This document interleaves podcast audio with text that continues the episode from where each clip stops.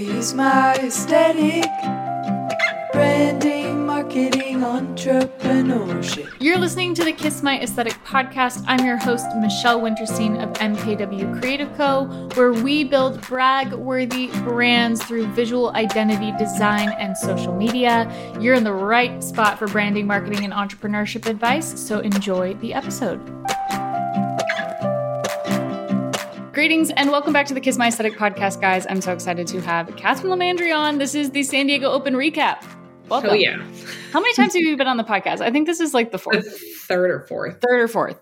Um, Yeah. But we just collaborated on a huge, I think the biggest project I've ever worked on ever in my whole life, aside from like the clients that are paying ongoing retainers. Would you agree? Yeah, I think for mine, it, it's definitely one of the biggest projects I've done for we sure. were David. This project was Goliath. We killed it. yeah, we did. um, but man, it was a lot of work. And so we want to use this podcast episode as an opportunity to really tie everything up that we learned in like a big bow. Because I know a lot of you guys were watching and, and following along and to kind of show how we approach this and also demonstrate some of the lessons that we learned along the way. Um, and maybe what we would do differently to do it again another time. So let's kind of kick off with how this project even started. Um, and how you brought me on, which is really your side of the story, Catherine. So it started with I had a contact from my previous job who I've done some work for throughout the years, and he contacted me and asked about building out his website. And I was like, "Yeah, I'd love to do the website." He goes, "Hey, would you consider doing the social media?" And I said, "No, I would not." And um, but he sent me, you know, what they were looking for on social, and I thought, based on their budget and what they were looking for and their goals, truthfully, um, being we need to make this young, hip. A lot of the comparison was to locally here in San Diego. We have the Farmers Insurance Open and how their whole vibe is like just come to the event, just come and enjoy it. You don't have to like golf, just come and enjoy it. And that was really the goal. And I was thinking about how to position it that I didn't want to do the social. And when I saw what they needed and what their budget was, I immediately called you and I said, Would you even be interested in doing this? Because I know that, you know, for your social, you have rules about like having created the brand typically before you take it on so that you have a full understanding of it, which is definitely something we ran into with this one. Um, but yeah, and then you said, Yeah, this sounds fun. And here we are. and here we are. Oh my gosh. That was June, I think. Yeah, four or five months later Yeah. now. Um, yeah, it was like again something that I don't think we could have anticipated to grow this No big. way. Yeah. But let's kind of break down roles and responsibilities. So Troy came to you and said, I need help with the website and social. Yeah. Um, but then it turned into much more than that. So if you had to summarize everything that you've touched for San Diego Open um, in just kind of like a bulleted list, what were some of the things you did? And then I'll run through some of the things I did. I mean, I think the, the overall scope, in essence, was the marketing was for us to take over marketing, including social media. Um, so there's emails, development, influencers, and paid advertising were the three main things. Uh, but additionally, it was like design work and just all the collaterals for the event. And then what what it kind of morphed into though with that, and you know, I have experience in sports events and sponsorships and all that kind of stuff, is that those are the types of things that started trickling down where we're doing some sponsor handholding and helping with sponsor fulfillment. And additionally you know in, in addition to building out the website that was like my primary the first thing we had to do was build out the whole website make it completely functional from the fans perspective. And and interestingly neither of us knew anything about tennis. Like we're, we're fans but like operationally we didn't know the lingo and any of that. So we've learned it for sure Yeah, and I think that that was kind of a blessing and a curse, um, but Mhm. almost more blessing because then we could put ourselves in the shoes of who they wanted this new market to be, right? They wanted just like come have fun, enjoy that pro sports are in San Diego and not be Yeah. so worried so much about the players and their stats and their ranking and their because that part was kind of more it's important, but that's also something that you'll get every other tournament. Whereas like our differentiating factor was like, this is in San Diego and this is gonna be fun. So, kind of some of the responsibilities you brought to me were like, okay, we need to like tighten up the aesthetics um, because they don't really have anything. And then you wanted help with social, and I my response was like, okay, well, we'll do Instagram and TikTok, but I'm not touching Facebook, and I'm not Yeah. touching Twitter, and I'm not touching YouTube, and I'm not touching like all those other platforms. Like, which I was one boundary we stuck to I know, I know. Which I'm really glad that we did because I think it allowed us to kind of like stay, or at least with my team, stay in our, our zone of genius, right?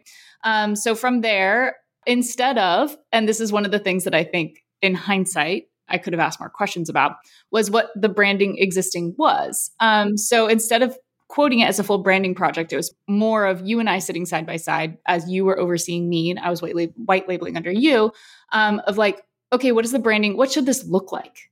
how do we start to approach this? And considering you have more of the San Diego sports knowledge, so I leaned on you for that. But do you remember some of those conversations that we had when we sat in my house side by side and worked on the branding? Yeah, well, and initially, like our first, you know, VIP, we treated it like a VIP day. We right, we took with the existing branding they had, and for a little bit more context, you know, they did this event last year. They did the men's event last year. They threw it together in three weeks, and which it did really well. And so this year they had the women's, the WTA, reach out and say, hey, we want you to do the hostess in San Diego with the potential for, I think it maybe being a, a location from now on. So they're like, hey, we just want this to be really cool. So we got what was done last year. And I mean, you can see the logo in your hat. It was essentially the logo for Barnes, which is the tennis center. And they basically just used that as the event logo. And so we started playing around it and we really leaned into that like street why can't I think of what it's just what's sign called? painter script kind of yeah. um it is a little bit more streetwear vibes. Yeah. No, I'm trying there's a word for it. It's like that 90s vibe. Basically 90s, like yes. that 90s like street surf skate type of vibe yes. where yes. um it's with like the bold colors and what was really fun is as because I think we just went live on TikTok mm-hmm. and we were just sitting there kind of playing around with it, creating some icons, and then essentially you created the logo that's now on your hat, which I mean, it was pretty damn close to the one that's on your hat. There was some small changes. We had palm trees in it, which we thought were very appropriate, but we were, which we did, we did integrate in other things. And I'm a, like an avid Padres fan, and every time I go to the game, there's palm trees everywhere on their graphics, and I just laugh. But it was fine. They're like, anytime something's in San Diego with tennis, they put palm trees on it. Like, fair. If you don't want palm trees, we'll take them out. For sure. Yeah, I think the approach with the branding was like the the what we were noticing is that most tennis branding and most sports branding is very corporate. Like yes. it's very stuffy, mm-hmm. it's very corporate, it's very you know, all caps fonts and like quick transitions mm-hmm. and diagonal lines and like very aggressively sharp.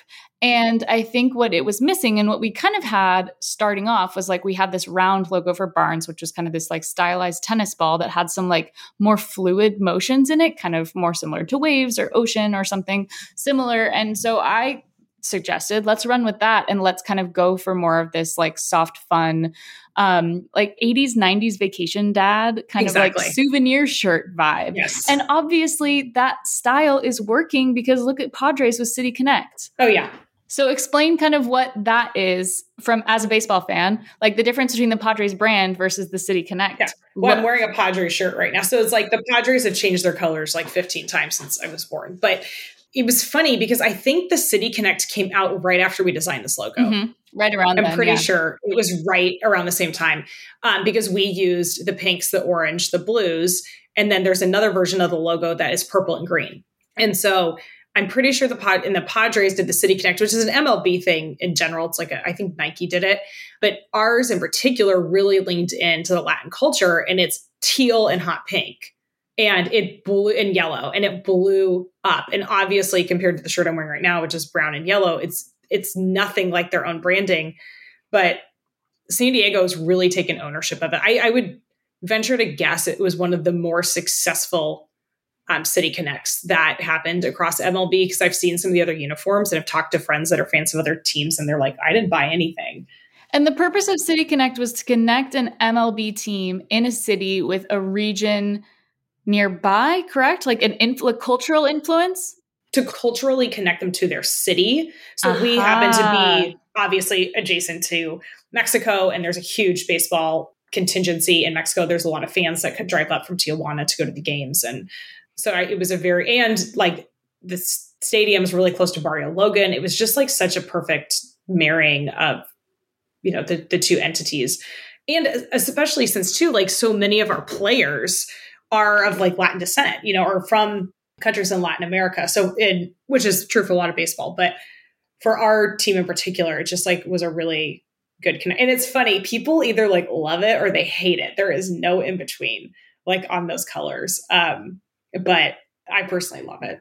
I love it too. I think it breathes new air into something that, again, could feel like corporate or stuffy or seen before or kind of predictable. And to kind of just flip the script and say, like, we're going this way now. Right. And even if it's just for a campaign, I think that is the difference between a brand and a campaign is that a campaign allows you to flex your creative muscles in a way that that might you might win some people, you might lose some people, but it, it's a way to kind of reinvigorate the brand. So when we approached the San Diego Open stuff, I was like, let's go with that. Like we already know that this works. We already know that this audience loves this look. Um, but I think that that's really where I mean, I love color. That's no, that's no yeah. surprise either. Um, and a lot of our early conversations were about like what does it look like to paint the picture of being in San Diego? Because that is our differentiation factor from and from like a Indian Wells, right, is the other right. major tournament nearby, from a Fort Worth, from a Guadalajara. Like there are, as we learned yeah. more about tennis, like there are all these cities that really lean into their what makes their city unique, so that the fans, the home base kind of fans can see themselves in the branding, but also for people who are visiting, it has kind of its own unique look and feel where it feels markedly different than Cincinnati, yeah. Ohio. It feels different, you know? Well, San Diego in particular has a casualness to it, which, you know, we see in the wedding industry in particular, like when you go to weddings and it's like formal and people are wearing not formal attire. Like there is a marketed like casualness across the board in San Diego. And I actually really liked that about this event because it kind of married those two things where I think tennis has kind of that like see and be seen vibe to it with a lot of um, just like the attendees, outfits, and things like that. But it also like really married it with the casual fan who's like, I want to go check this, you know, I want to go see this event. Like, I want to go check this out. And I was it was so funny. My mom came on the finals and we were watching one of the games. We were, we were sitting in like you know one of the boxes and she just looks around. She goes, "So the theme here is money." And like, and my mom is like, it's funny because it's like she's not particularly like snooty or anything, but uh, you know, it just like made me laugh that that was her observation. But I think that that was like a wonderful way to marry the two. Is that like it is, but it isn't and that's what I, I really liked about this event and I liked about tennis is because tennis can be the same with golf, and I'm a golfer. Like it can be off putting because right. of like ticket prices and all this stuff. But like what was so cool about this event is the ticket prices were super accessible. Yeah. Like the yeah. cheapest ticket was $20. Like, and to see literally the number one player in the world for $20. That was nice. It was so cool. And I think that that was, you know, the ticket prices were also had a really good hand in the marketing and the branding because we were able to appeal to a younger crowd and appeal to like the 20 somethings and 30 somethings that like hey they'll spend 20 30 bucks 40 dollars to go to an event that they might not have a lot of interest in but it looks cool it looks fun yeah they want to take photos there you know and it played really well into like that background in the vip area it was really well done mm-hmm. you know yeah, there's there's all kinds of things, and I think it was just understanding the demo and the market, and us mm-hmm. both being from San Diego that helps. But like, we're never going to be a Wimbledon. Like that's no, just not what this audience is, and I don't think that we needed to try to replicate what they were doing in order to have a successful event.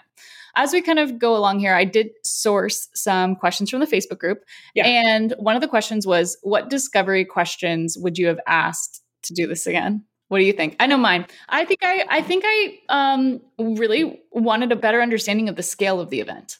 I think when it was brought to us, the question that I didn't ask that I should have asked was how many people are you expecting to attend? Um, what is your what are your revenue numbers? Like what how many different touch points, brand touch points are there? Right. Um, are you doing news? Are you doing press? Because all of that plays into like how we prepare the assets to be able to manage all of that. Can you think of anything that you wish maybe you would have asked, or or if you had another similar client come to you that you'd want to understand like right off the bat? Yeah, if I mean if I was doing this again, there's definitely a hint. And the other thing too to keep in mind is like this was definitely sold to us as like not a huge event. It was kind of like, hey, we're just doing this tennis thing. Like we threw it together in three weeks last time. We just need a little bit more help this year, right? And that was my understanding, which is fine, and it's not a uh, a bad thing, you know, that it wasn't. But also, you know, we signed on to do the women's event, which was October 8th through 16th. But then at the beginning of August, they said, Hey, we're going to do the men's event too in September, September 17th through 25th. So that got like thrown on top and the work essentially doubled in that way. And I think, you know, from my perspective, having been through this type of thing before and now being like, what are your expectations of us on site? What are your expectations of like sponsorship deliverables? How often are things going to change? Like, what are the daily yeah. needs you need for the website? Because we we quoted them like two hours of website updates a month. And then we ended up doing like daily updates on the website, which, you know, obviously things change. There were unforeseen, like you get to the point you say, hey, let's do this instead. And you're going to to change it, but really just kind of looking at the event as a whole. Like, what are the needs going to be? If the marketing is going well, what are your expectations? Or the ticket sales are going well, how does that impact your marketing? If the ticket yeah. sales aren't going well, how does that affect your marketing? Because we saw with the women's event, the tickets, the men's event had was a great event with fine players. The women's event was almost sold out from the beginning because the players were not, you know, the top 17 in the world, but we almost marketed more for that one. Yeah, because we were capitalizing on the audience that had just been there for the men's. Yeah. Where like we did turn out, it's like, oh, okay, this is a cool thing to be. Come back. like, right. like exactly. come back in two weeks, you know, yeah. and kind of rinse and repeat. But we did pull together this giant recap document. And I think that this is going to be like my new favorite templated asset because it's I want to do this for everyone yeah. now. Like I want to do this for everyone. Well, and one thing I really realized, and I don't remember if I had put it in there and I might have taken it out, is we during the women's event did a daily update and our open rate and our click rate plummeted when we did that on the emails. Ooh, we're going to get into this. We're going to get into this. I want to go kind of through the document, the whole thing. But the question I want to talk about before we even jump into the document is what tools we use. Because someone in the Facebook group asked this. what did so we use? Who, what was what was your MVP tool mini of this mic. whole experience? The mini mic. mini mic. I was thinking, okay, so that for context, that was the mini microphone. Canva and Basecamp Canva. And Basecamp. Oh my gosh. I don't know how we would have done this project without Canva. No, it's amazing. And like, I think it just harkens to that thing of like, yeah, you designed the logo in Illustrator and you, you know, you used a lot of Adobe and like for a couple of the banners you did, because there are just things Canva does not have the capability to do. Right. However.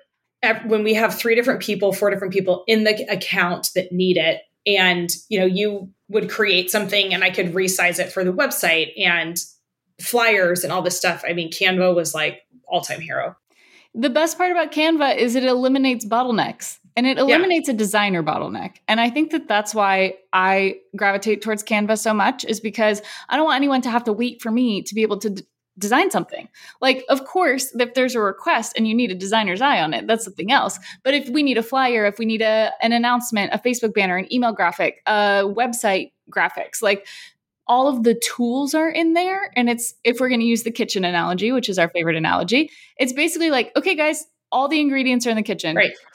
You need something help yourself? Go for it. Like, if you need my help, I can absolutely come in and help you. But all the ingredients are in there the stock photos, the player graphics, the fonts, the colors, the icons, the sponsor logos. Like, having all of that centralized in one spot that wasn't tied to any individual huge. person's computer.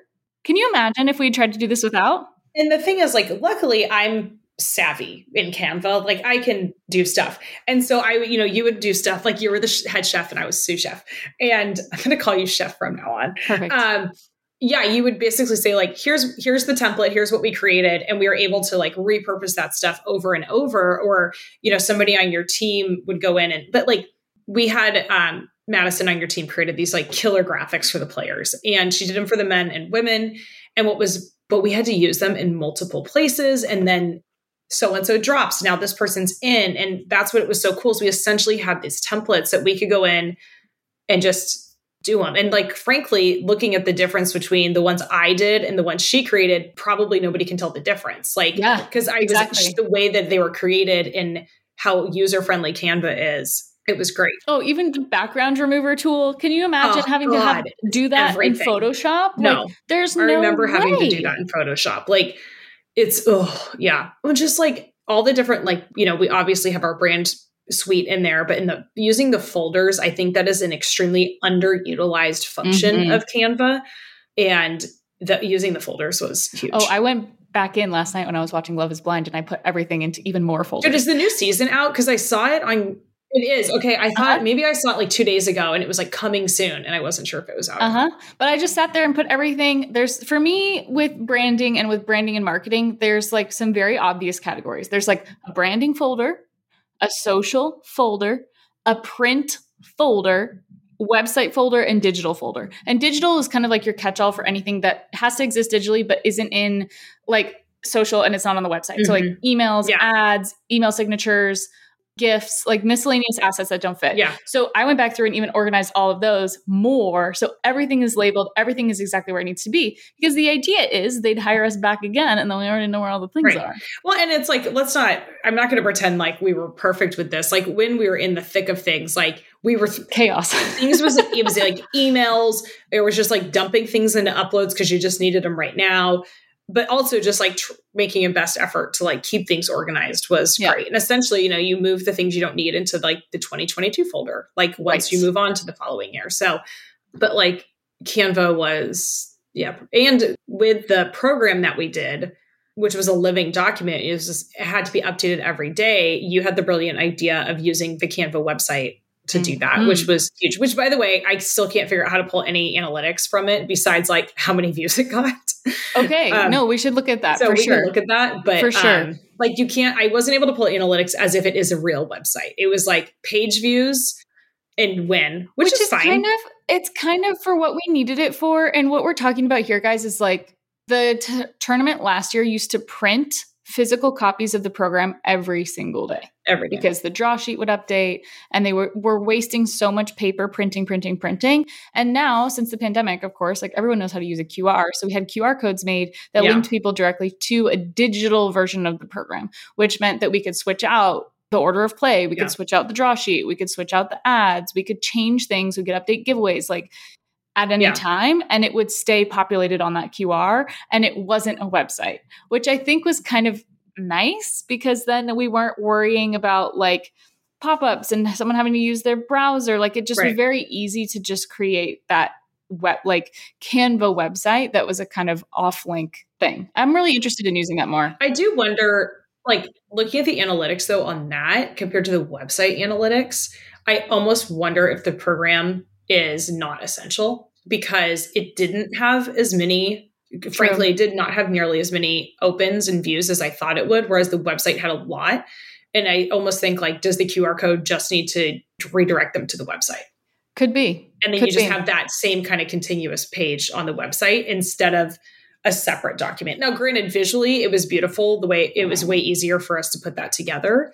But I and do we wonder. saved time downloading assets from canva to load them into the website i think that's the big thing we're missing here is like when you build the program through canva you have everything that you need right there and you have way more fluidity in what you can design you have way more flexibility to like change pages update links etc um, Yeah. whereas a website would slow down the process just on the export and upload alone um, that would kind of slow that process. So it would be interesting to try it again with just using the website. But let's let's Yeah. look at some of the social media marketing goals, key metrics, etc. So big goals for social, like we talked about at the top of this, was sell tickets, create brand awareness, and attract players, um, create community engagement, and showcase user generated content. Of course, you guys know what that what's up with that. Um, creating original content in the brand tone of voice and showcase the sponsorships highlight why you might want to attend. Um, I think we crushed all those goals. Killed those it. are like pretty easy to to see. And then in this document, I've shown side by side like the Instagram account from the first week that we started to where we finished, and the TikTok account from where we started to where we finished. Um, and some of those metrics are are just like fun to say. So this is the part of the episode where we just like brag about ourselves. Yeah. Brag, brag um, so for TikTok, increased video views 18,000%, increased profile views 3,328%, with 3,000% increase in likes, 3,000% increase in comments. We started the account at zero and grew it up to 524 in 10 weeks. It's like really not bad for TikTok. So that kind of stuff is interesting to me because I think TikTok, again, it's one of those those platforms that takes like a consistent effort, um, but the payoff is can be really high. And I think as more people transition away from Instagram because of the algorithm and social media burnout and things like that, and they find their way to TikTok, it's going to be really important that San Diego Open stays active there. I have a possible edit to this page. Do you? Well, no, it's like so right here. So like I was looking at them side by side instead of vertically. So I'm wondering Oh, if we should just We put label the it. tic- yeah, put the TikTok logo like right above the top left corner of this one For sure. Of this For one, sure. and then also we're both looking at Canva. Another reason Canva's awesome is you can see where I'm clicking on this Mhm. while we're talking because we're looking at it. I know the difference, but it did take me a second. I was like, wait, okay, so Yeah. Yep. I got you. On Instagram, increased reach, 224,000 accounts reached, which is a 36,000% increase. That's so crazy. before we took over the Instagram, there was an Instagram presence from last year, and then the account went dormant. I'm really torn on whether that's like a, I mean, in a perfect world, everyone would have co- consistent content all the time. For something that is event based, I kind of have an opinion that's like instead of a consistent jog, like let's go for a sprint and a walk. Like Well- sprint. When it's go time sprint and when it's dead time, just walk and make sure you have something there that something that reminds people that you are you exist and that they had a good time at your event. But I don't know that they need the quantity of content that we created during the event ongoing No, 12 months no, year. and I think like I mean, at my old job, we did something once. It was a bowl game for college football, so it was once a year in December. And but what we did throughout the year is we did we did do events throughout the year. We were a nonprofit, which this event does benefit a nonprofit. Like that's who does all the the fronts the money for it is a nonprofit. I do think that it is relevant to put things up and they they have the opportunity to kind of tell the story of the nonprofit and why the San Diego Open exists a little bit throughout the year. But like you said, the reality of it is people are not engaging in with this in the rest of the year. They're going to look at um but I that's why I also though I do think that it is relevant to have social media marketing throughout the year on this. Again, not basically scale it back to the original scope. Yeah, right. Instead of two what you posts a delivered. week, two posts a week, two reels, two sets of stories. Yeah. two, two, and two. Yeah, And honestly, it could be repurposed. Like you almost could just absolutely. You know. or the fact that we we created so much content that we couldn't possibly share everything that we created. Yeah. that it would be great to revisit it. Like it would be great to you know October is Breast Cancer Awareness Month. It would be great to be posting about Hologic, their premier sponsor, and what they're doing for breast cancer Yeah, research. like exactly. there are moments to pull full circle that go above and beyond what you promised for your sponsors to make them feel appreciated and give them social shout outs and like showcase their involvement in your organization in a way that obviously we're not like selling tickets for next year's event yet. We don't even have the dates. So like we need to figure out a way to keep people engaged. but getting that save the date. But that's the thing that's like you want them engaged. So when the save the date hits, people actually see it. And then because that was the thing, you know, last year, or I mean, sorry, this year, because it's sat dormant for so long, we actually had pretty decent engagement. And and to be clear about one thing, we did we do have a Facebook page. We were just we were auto posting everything to Facebook. Um, we just weren't like hand holding Facebook the way we, we were with Instagram and TikTok. But when we posted stuff on Facebook, people were like, oh, hell yeah. Like people were excited about it. So this audience is there. Tennis, I've definitely learned, is a very dedicated audience. And they really love to like follow the players that they like, which is pretty cool. Yes, yes. Yeah, I mean, these numbers are crazy. They're nuts, right? The metric that everyone loves is the account growth. So starting the account at 2,984 followers and finishing at 5,280, which is 76% increase, which is lovely. That's Um, we love that.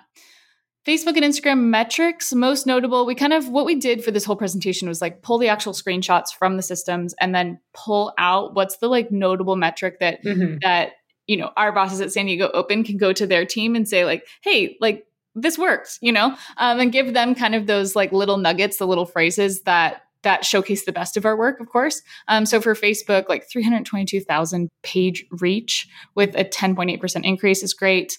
Yeah, like just wild that we've been able to increase the visibility so much. And I think so much of that is content, but a lot of that is community management. It's answering DMs. It's making sure that, you know, we're engaging people in polls and stories and and fun content that really paints a picture of being at the event.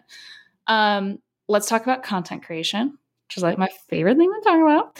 Um, we created an ungodly amount of content. I was actually thinking about that. I was like, I wonder if I, we should go in and count it. I did count it right You here. did. Uh huh. Page six. Page six of our document. Instagram content and metrics 101 total posts, 1,113 stories, 108 reels, all backed up, by the way. I had my sister go through and back them all up to Google Drive. And 20 live videos over the duration of two tournaments. Each tournament, by the way, for context, is nine days long. So it's Yeah. like 18 days of on site content potential. Um, but I think there's some Well, I really. mean, too, within Canva, like count how many pieces of collateral we can't we created. I did that also. You That's did. in there too. um, so I think that when we actually look at our analytics, which if you're not making a regular appointment on your calendar to look at your own analytics to figure out what kind of content you should produce, like this is your reminder to do so. So if we look at the analytics in Instagram and we go to the top posts, what we see first are two graphics that we made via Canva of the players that people were most excited to see, but they were boosted. So we have very, very high reach numbers on that. Can you kind of break down what the boost levels were for those? yeah, and I want to be clear, I hate boosting posts, but this was like a last minute ad thing we did, and those Mhm. posts were performing so well, it just made sense to boost them. Mhm. Um, I think we put I think we put $150 behind each one. And yeah, I mean, we'll get into the the ad analytics too, but those posts in particular did really, really well. Um, because they're simple. They're the two most popular players. They're graphically beautiful. They're on brand.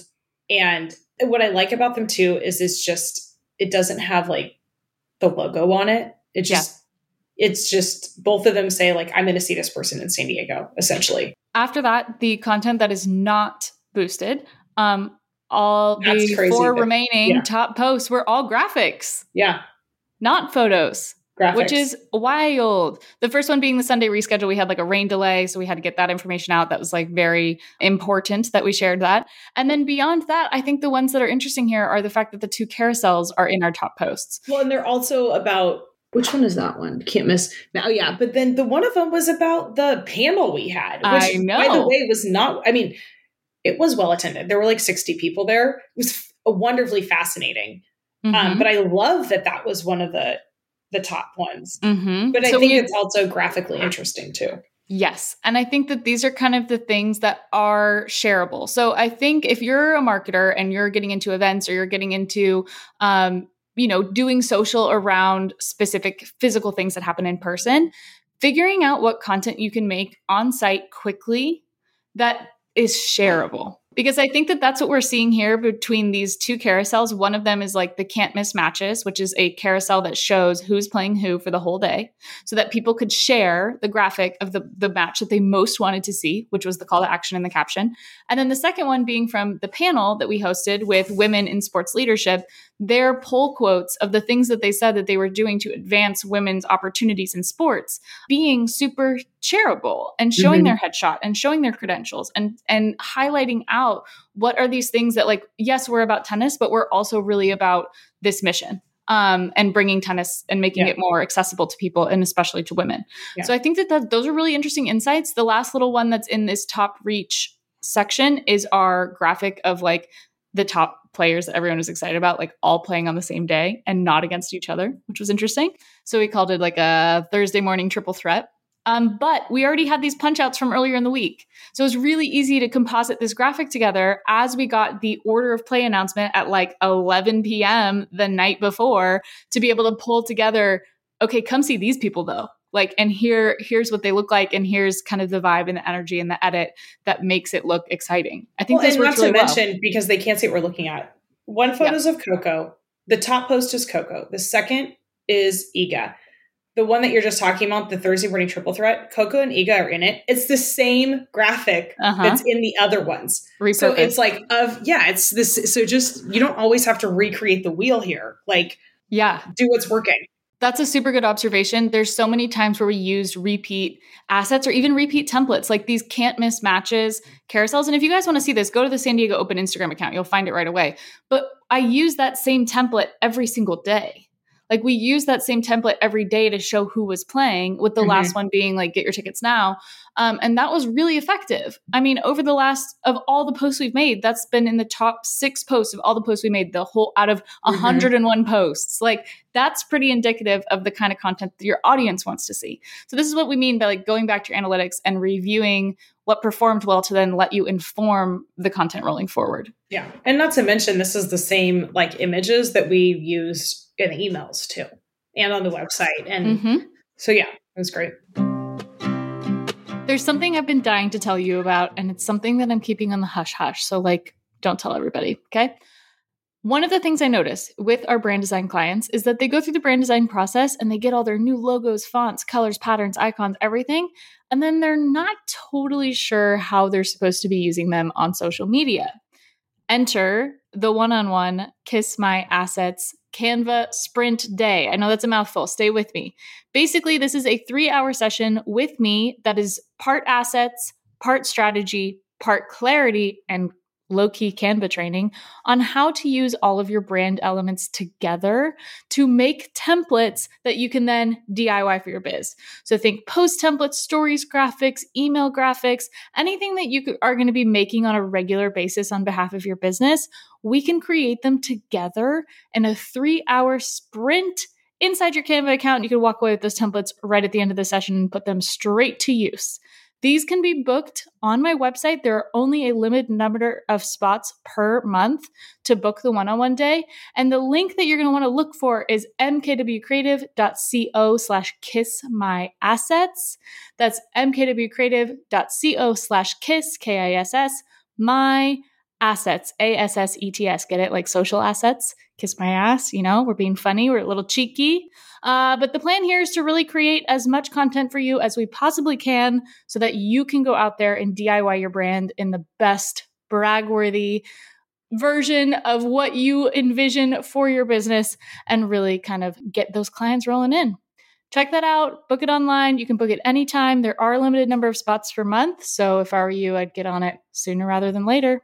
Back to the episode.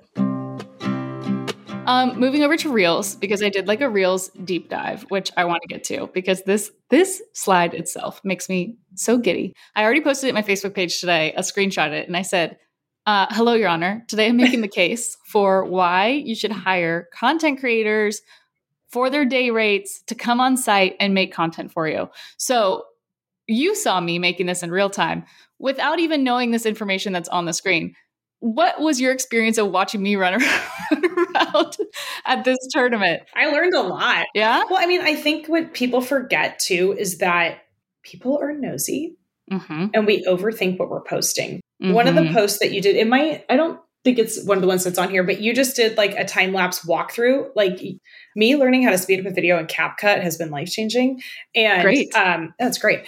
And just realizing like especially when it comes to events that we don't have to overthink these things but also you created a couple of templates that you used and just it was like over and over dumping those in there. But you know we were talking about this right before we jumped on that it was interesting to see what the analytics were on the videos of like what actually performed well at a tennis event like what the people were consuming on their phones Mm-hmm, mm-hmm. And we had people come up to us being like, wow, it's crazy. You already have the video up of the match point. Like you've already posted the acceptance speech. And I was like, well, yeah, I'm not going to wait till I get home to get that information up. And so what I did on this page, which again, you guys can't see, but I did screenshot it and share it in the Facebook group, is I took a screenshot of the Reels panel, analytics panel for the top plays, the top saves, the top interactions, and the top shares of the Reels content for the like I basically set the parameters for the last year, right? Mm-hmm. Which we know that they weren't doing reels um, beforehand. So of all the content we made, and then of those pages, I t- took the top six of each one. So six, four metrics times six, 24 total. So 24 metrics opportunities. And I basically created like a little color coded rubric of like, okay, of this content across four different metrics, six different videos across four different metrics, which ones performed the best because I think this will illustrate to their team where they should best spend their money in a content creation context. So, of these 24 videos, 12 of the top 24 were recorded by me, posted in real time on site. Straight out of the iPhone, right into Reels. No Canva, no editing, no CapCut, no anything. Like half of them have audio, the other half is just like native from my iPhone audio. So, again, like that should tell us that people want to see real life content. They don't want to see things that are overly recorded or overly produced. They want to see it as if they were standing there with their phone recording it. Would you agree? Yeah. Oh, totally. And that's, I think, it's that the UGC though on it, it comes across as UGC, and I think that that's mm-hmm. what people want. They they feel like they're at the event, not like they're getting some flowery recap of it. Right. And the timeliness, I think, was really important here because we weren't waiting for someone to edit and then download and then upload and then add the graphics. Like we could just go straight to post with it. Almost posting as if it were a story really helped. So, like Iga, when she won and was standing on her surfboard and setting So up to cute. like surfing in the USA and like getting that up like seconds after it happened mm-hmm. Was huge for our reach. That was the almost the top performing video under every metric. It was in the top four of plays, the top saved video, the top interacted video, and the top number of shares. Like that's crazy. And like, yes, it's a big moment and she's winning her trophy, but there were no special effects here. Like there was nothing that that isn't replicatable for whatever event that you're trying to market. It's like finding that golden moment and getting it out, getting it out before WTA put it out. And it's just like put the text on there to tell them what they're looking at, and then put a couple of lines in the caption if you need to. I Mhm. do think on this, maybe like circle or something, like where it says plays, saves, reels, interaction, shares. Yeah. Maybe just box it or Highlight it something so they knew what they're That's a good at. idea. That's a good idea. But I mean, I love that. This is the one you posted in, the group. Mhm, mhm. Yeah. I mean, it's like, I think that's what people get. So they overthink these things. Like, do it Yeah. on your, you can do it on your iPhone. Totally, totally. The other thing that we highlighted here were the the videos or the reels that that my team created um, that were more graphics based. So things like our player graphics when we had our main draw lineup, taking the clips from um, past events, or even layering that with like the main draw and showing just the text populate on screen and showing what like who was coming or the video that was like we called like our sizzle at the beginning the going back to cali video that got everybody excited to attend the event And that Like- you made that completely in Canva. yeah made that in canva. And then our time to run video which shout out to alex who helped me collect all the images on that one getting that one done like capitalizing on a trend and making it fit the brand. And that one was we had pinned to the top of our page for a while so it's not a surprise that it ranked high here but showing showing how to fit something that's happening like in a Mhm. trending cultural way to what you're trying to do and it it helps that that video is just like absolutely addicting to watch because like It's the- so fun to watch. I love how it video. syncs with the Yeah. music with the text with the branding like it just gives you all those good like sports movie feels Yeah. Well, even that like worked really well. you know the ones on here too that performed really well were the the drink. There we had celebrity bartenders every single day that we would go and film and like putting together a really. i mean, and the team with with Voss was just so fun to work with, and so like, but putting together those videos of like how to make a cocktail, like people love Mhm. that kind of stuff. what's most interesting to me about this whole spread is that the clips that were actually provided to us by the ATP and the WTA, which the way that this worked is like ATP and WTA are like the organizations for men's tennis and women's tennis, respectively. As the tournament happens, they drop to me via an app called Socially match highlights, um, match points, set points, any like crazy plays uh, that could get posted to social. So they were sending them to me, but of course they were all horizontal. So I was like, what Mhm. the heck am I supposed to do with this? So I would take it into CapCut, layer it, add the color background, put the text over top of who's playing who, and then caption it to the bottom, you know, San Diego Open, ATP 250 or WTA 500. And those videos actually did decently well, but only three of them hit into our top 24 metrics. Yeah. Like what whereas like someone who's maybe in a tennis world would expect that you would market a tennis event by showing the really really good tennis. It's actually the inverse. It's people don't really care about the tennis. They care about being at the event and what it's like to be there. which is what our goal was. Our goal was to show an experience for an Mhm. event so that people will want to come to it. And I think if anything, to you know, this is huge for what this could be like in the future. And um, you know, one thing we didn't mention before that I think is important is that our client was kind of resistant to some of the stuff that we wanted to do because, and it wasn't them, it was the tennis world.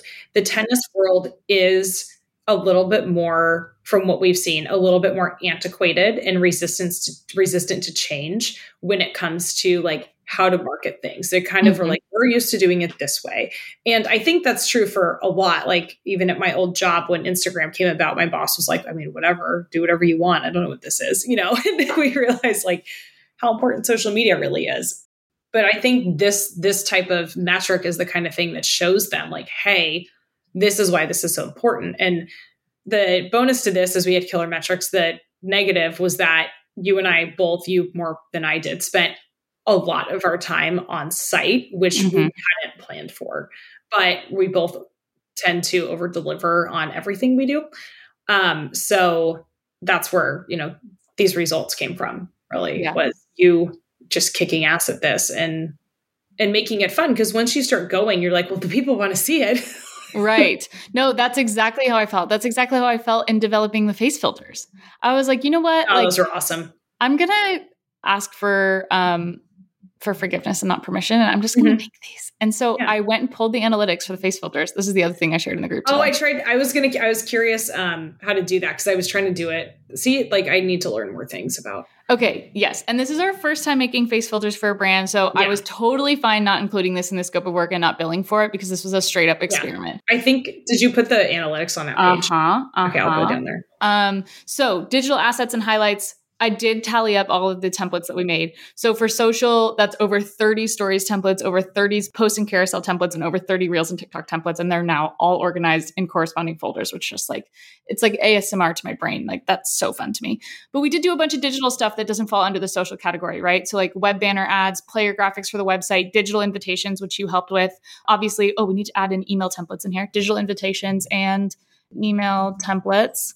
I'm literally typing it Yeah, in the document as we're looking I at don't know if you just saw me awkwardly gaping, but I was reading the, the analytics on the um, Face filters. the fa- and I was like, like Uh-huh. the visual on, the, on this video is going to be great of me just mouth open. Uh huh. So then the face filters were super fun because we did two different things for both platforms. So there are some functionalities that you can do on TikTok that you cannot do on Instagram, or it's just more complicated and convoluted to do it there. So for Instagram, we knew that our bulk audience was going to be filming things like themselves, selfie, watching the matches. Or the scenery. So, the first filter that Madison, and I really want to credit Madison here, she came up with a lot of the concepting for this. And basically, her first draft that she sent me, I was like, amazing, let's roll with it, like approved. So she developed a face filter that had like a bright green visor and then the Better at Barnes branding, which was our hashtag for the event because it's Barnes Tennis Center and you know the tennis is better at Barnes, the players play, play better at Barnes. That was kind of our our pseudo campaign. And so styling it, what I think is so smart about this filter is that you can use it both ways. You can use it in a selfie way and then you can use it with your outward facing camera, and it doesn't put a visor on anyone if there's no face in frame, but it does add this level of branding to your story that's like engaging and fun with the blue palm trees and the text. And like it didn't obscure the scene at all. Um, and I think that one to, I would totally do another face filter like that again for just that dual purpose use. It was huge. I saw a lot of people using that one. The second I used one, it a ton. It was great. The second one's great. We have like tennis balls falling from the sky. Really fun and just kind of exciting. But the tennis visor filter, 17K impressions, 115 opens, 29 captions.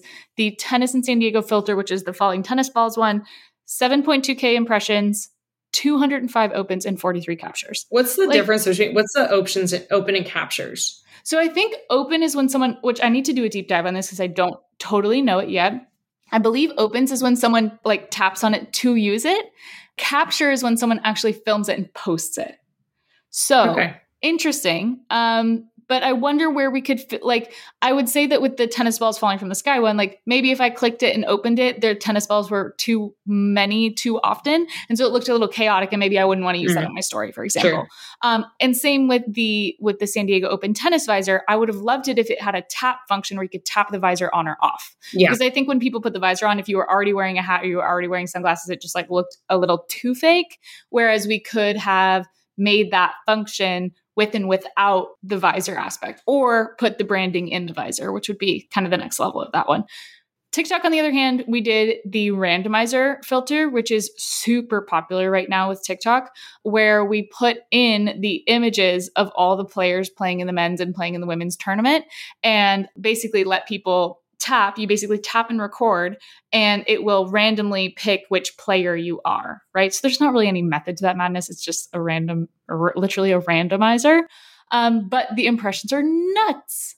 The impressions are nuts. So the views for the men's San Diego Open, which player are you? 22,000 views. The women's 105,000 views. 101 posts for the men's, 740 posts for the women's. So the thing, and I just learned this as I'm fresh off Adobe Max, the thing with TikTok filters is TikTok filters, when you publish them, go into a chronological feed of filters. So your filter, regardless how many followers you have, how good your filter is, whether for it's, a, it's for a brand, it's not for a brand, whatever, you end up in this long list of like new filters. So there are accounts that will do in a hacky way, will use as many filters as they can in a video because your video will populate under that filter if you use it. Really similar to a sound, oh, makes really sense. similar to a hashtag. So for them, they may have been using it and it was wild because there were like these children in like in like Southeast Asia that were using the filter and I'm like this yeah, is that's right. We were demo. like, what? it was so random. Yeah. I just don't understand like how did this person even find this, right? And so when I was at Adobe Max this week, I asked like the rep at TikTok and I said, "Yeah, you know, I just we just published our first effects with Effect House and we got a ton of uses, but I didn't really feel like it was our demo and would you be rolling out geofencing on your filters?" And they're like, "It's something we're looking into." They're like, yeah, that's cool. it will definitely get there. Um, the option to be able to geofence your filter for a limited amount of time at a specific event. So that to me, I'm like, that's what we need. We need the people that only if you're physically I mean, Snapchat did that. Right, if you're physically within this geofence, you then have access to this filter. It's just then becomes another benefit of attending the event. Mhm. Um, but it was like a fun thing to do, even with like the staff on the tennis team of like, okay, get over here. Like, let's see which player you are. I think to do it again, I would have put less players in there, or I would have put them maybe just their heads instead of their whole bodies, because it was a little hard to see. And the point that TikTok really made about creating filters for Effect House is that you have to consider that they're global filters. And like instead of doing things that are hyper specific, consider making filters that, you know, anybody could use and it doesn't take a language barrier or or uh, reading comprehension to Yeah. really um, be able to utilize the filter. So I think to do it again, it would be cool to do, you know, some kind of tennis related thing or San Diego related thing that got people excited about tennis. Like butterfly wings are really popular, but Mhm. you could imagine like two giant tennis rackets behind you or mapping your face onto the tennis ball that's getting hit by Iga, right? Like we could do lots of fun things like that, especially with like 3D modeler and substance and painter and like all these new programs that you can then create 3D graphics from. Mhm. Um, but I just love that those analytics, especially for something that was kind of like a, hey, this would be cool. Right. the analytics like crushed. Like, a, like an afterthought almost. Exactly, exactly. Then at the end of this document, and for the sake of time, also, let's kind of run through what we think our ideas are and some of the things that we wanted to do but didn't get used this time around. And for me, as you guys know, if you've been watching my lives, that was a merch opportunity. I had so many freaking ideas for merch I wanted to do so bad. Yeah. The merch was amazing and it was really a bummer. Mm-hmm, mm-hmm. So we didn't have any say necessarily on the merch or on the actual event wrap graphics. Those were all contracted through the events company. So I think in hindsight, like having a little bit more insight on what the aesthetics of the exterior of the event would have been really useful. What else can you think of as something that that you wish we could have like had our hands in those cookie jars? Well, the wrap, did you say the wraps? That- Yeah. Yeah. Yeah. That was like my number one thing because it, when you drove up and it was like not on brand. Now, granted, I don't know that anyone else would have noticed except for us. Oh, the other thing too is the, um, like the photo moments around. Yes. There Yes. was like a really cool one in the VIP area, but it was in the VIP area and like nobody was in there for ATP.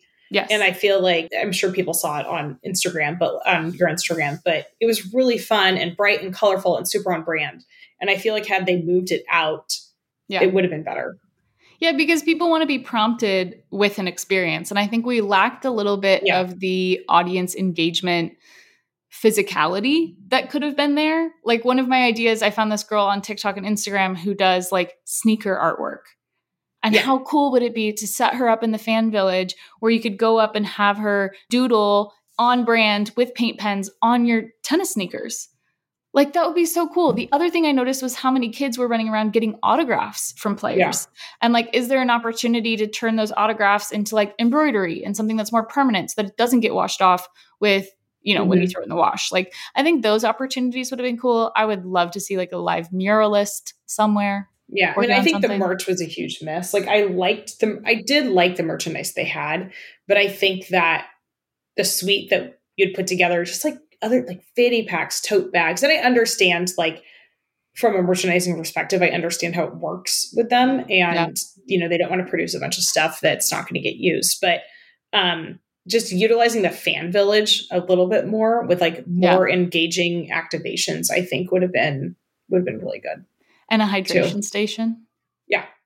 Yeah. We had some complaints about the water situation, which again is more of like a planning issue than necessarily like a social media marketing issue. But I think if you're thinking as a brand who would want to be at an event like the San Diego Open, consider how you would engage your audience in a way that's not monetary, but like begs for a photo moment. Because I think people were, were ready to post.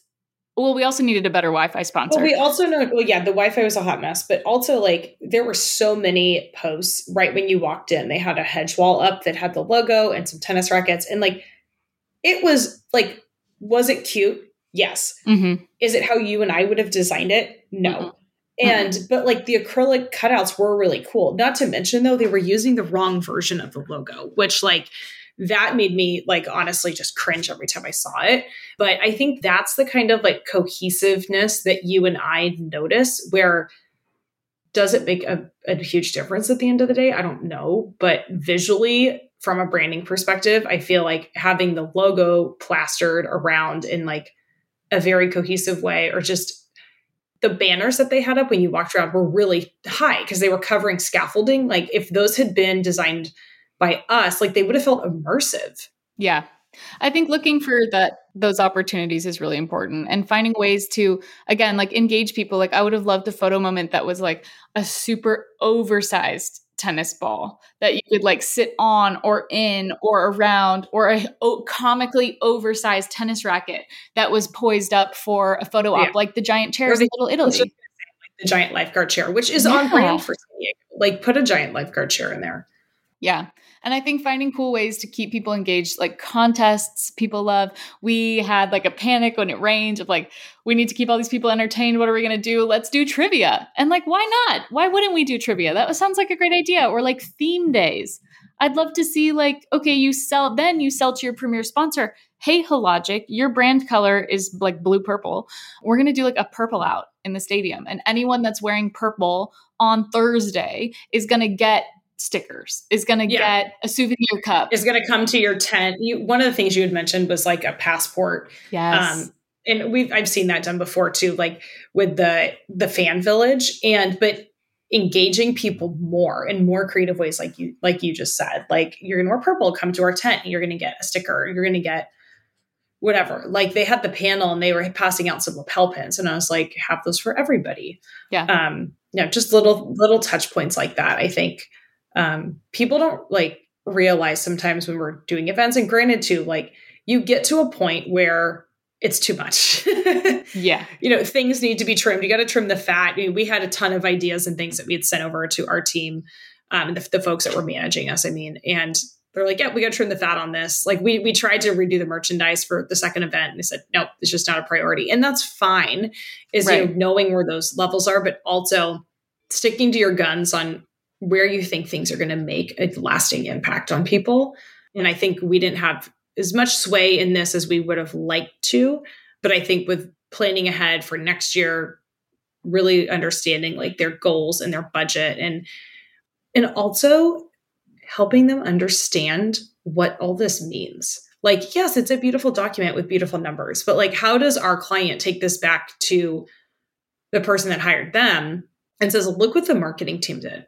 Look at look at the engagement look at these numbers and how it positively impacts the event and the reputation of the event um, and the visuals and all of those things and that i think is one of the most important aspects to look at and things to really pay attention to especially the first time you're doing the event yeah, and there's always going to be things to do better and differently. Like I feel like I learned this with my retainer clients too. Like every time we do a shoot for Hotel Lobby Candle, regardless of how much we plan, there's always like, ah, I should have got a shot doing this, or I should have got mm-hmm. a video clip doing that, or like we didn't get this candle with that candle together, and now everything is very wide shot, and I have to like crop it in, which is better than having to do the inverse. But there's things that I would now do differently, and I think even just between ATP and WTA, we approached it differently. My whole goal was like what can get scheduled so that I'm not making graphics on site? Because when I have to make graphics on site, that means I'm not filming content. And when I'm not filming content, that's not giving us an opportunity to get high visibility because that's what the people want. And we need to give the people what they want.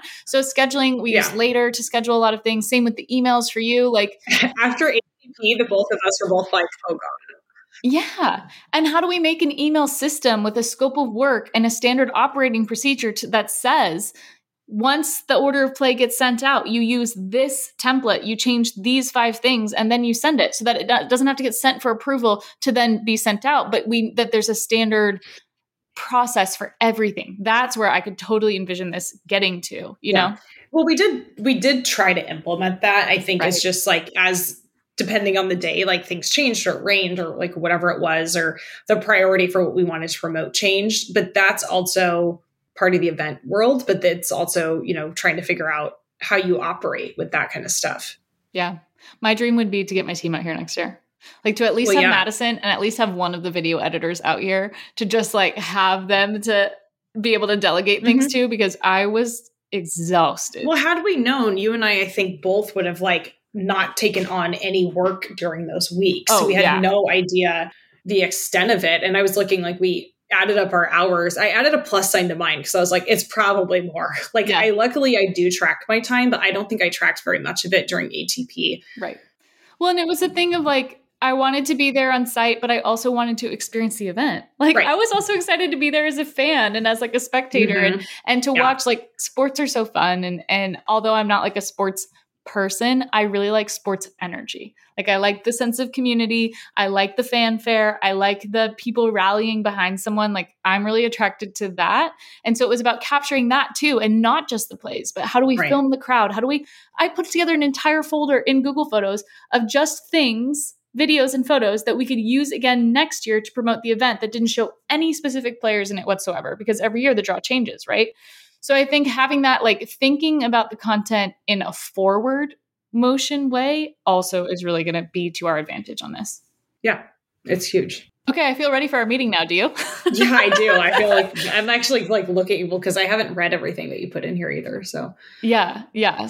I ended the whole presentation with like a little like brag slide yeah, of just like nice messages and emails and DMs that like either you guys sent me or that came through on the San Diego Open account that really showcase that people were really receptive to the work that we did because I think that those are nice to include as just like a final, you know, put a bow on it kind of mm-hmm. kind of vibe.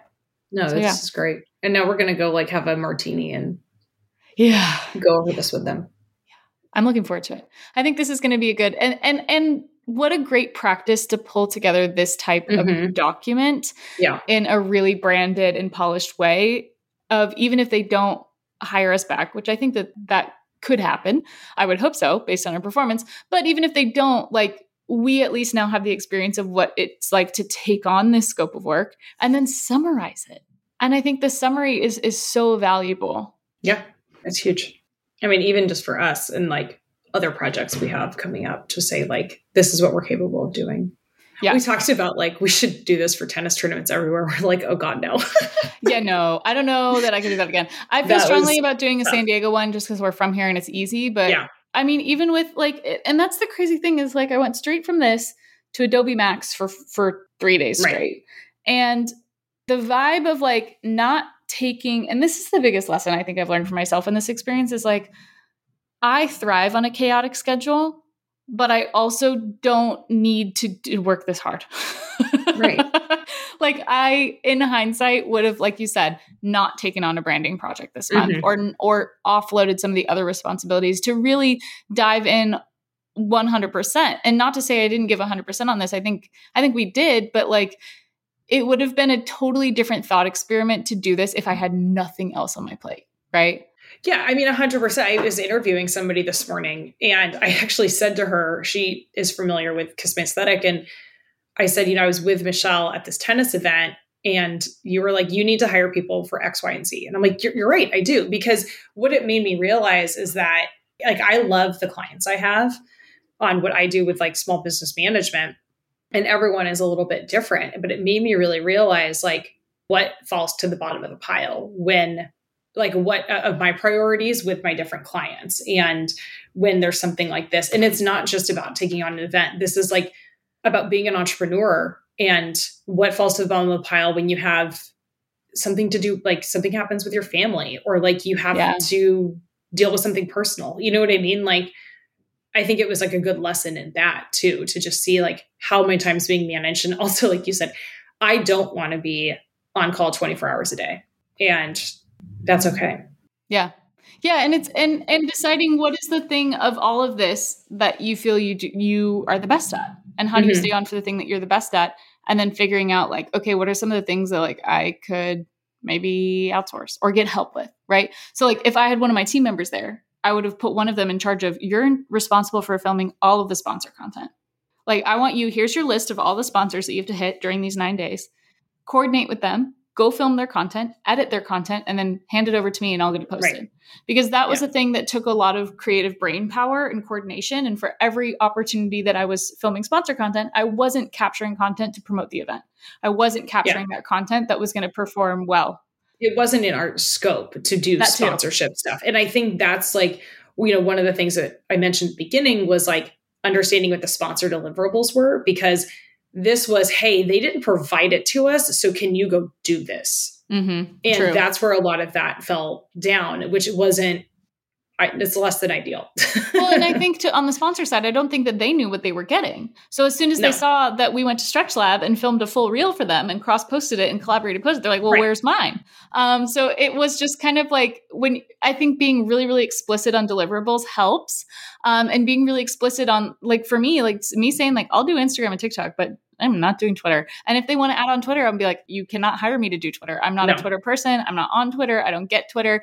And my recommendation for them will be hire a tennis person to run the Twitter. 100%. Like, Like hire We- someone who knows tennis to run the Twitter because that's where it's going to be really important. Because tweeting out like beautiful day, like eh, we were joking, we were laughing so hard in like the late hour delusion of me trying to write captions and kind of knowing tennis, but like not No. enough and running out of caption ideas. Where if you scroll back and you look at these captions, like I used tennis is heating up in San Diego, I think 14 times. And like granted over 100 posts, that's not that big a world deal. class, World class t- top tier tennis in San world Diego. class, Um, top tier. We use those words way too much. that kind of stuff where America see the world's finest athletes in America's finest city. Like I Yeah. use those phrases Yeah. like consistently, which is not a bad thing, but I think and again, that being the blessing of this situation is like not knowing tennis made it so that anybody could understand the captions. Because if I just come at it, be like, so and so defeats so and so with a score of blah, blah, blah, blah, blah, blah, like that's not the most audience engaging kind of content. But I think for Twitter, like you got to be like, you got to know your stuff. Right. So it's interesting. Well, thank you for recapping with me. Definitely glad that we got this um, materialized. This guide, I feel like this is going to be a resource I'm going to want to share with the Facebook group anyway. So if you're in the Kiss My Aesthetic Facebook group, keep your eyes out for this because I think this is a template is kick ass. Yeah. Kick No, it's killer. ass. So yeah, definitely we'll be sharing more of that. and just the way we like shared the information was showing with uh, i think what's important versus like totally doing every crazy analytic possible like just kind of how you even showed like those video analytics on the reels like that is so Mhm. huge to show people how to break those out Yeah, and to understand it because at the end of the day, the tennis people aren't social media people, and we're the social media people, and we need to sh- give them the information in a way that tennis people can understand. And I think Exactly. that goes for all clients across all platforms. Wonderful. Alrighty. Well, I will see you soon. And thanks everybody for listening. And go follow San Diego Open. go back and look at all the work on Instagram and TikTok and go onto the website, of course, and the digital program. Um, we didn't even talk about print design. We did so many print design things. There's so much to this. And if you have more questions, as always, you can write them into podcast at mkwcreative.co. Thanks, Catherine. thank you Bye. Thanks again for joining us for the Kiss My Aesthetic podcast. I'm your host, Michelle, of course, and it would mean the world to me if you would go ahead and leave us a review and follow us on Apple Podcasts or anywhere else that you listen to podcasts, really. The Kiss My Aesthetic Facebook group is also going to be a killer resource for you to ask questions, get feedback on anything branding, marketing, or entrepreneurship related. And to catch today's show notes or anything that we talked about in this episode, make sure you go to mkwcreative.co slash kma pod. We'll catch you next time.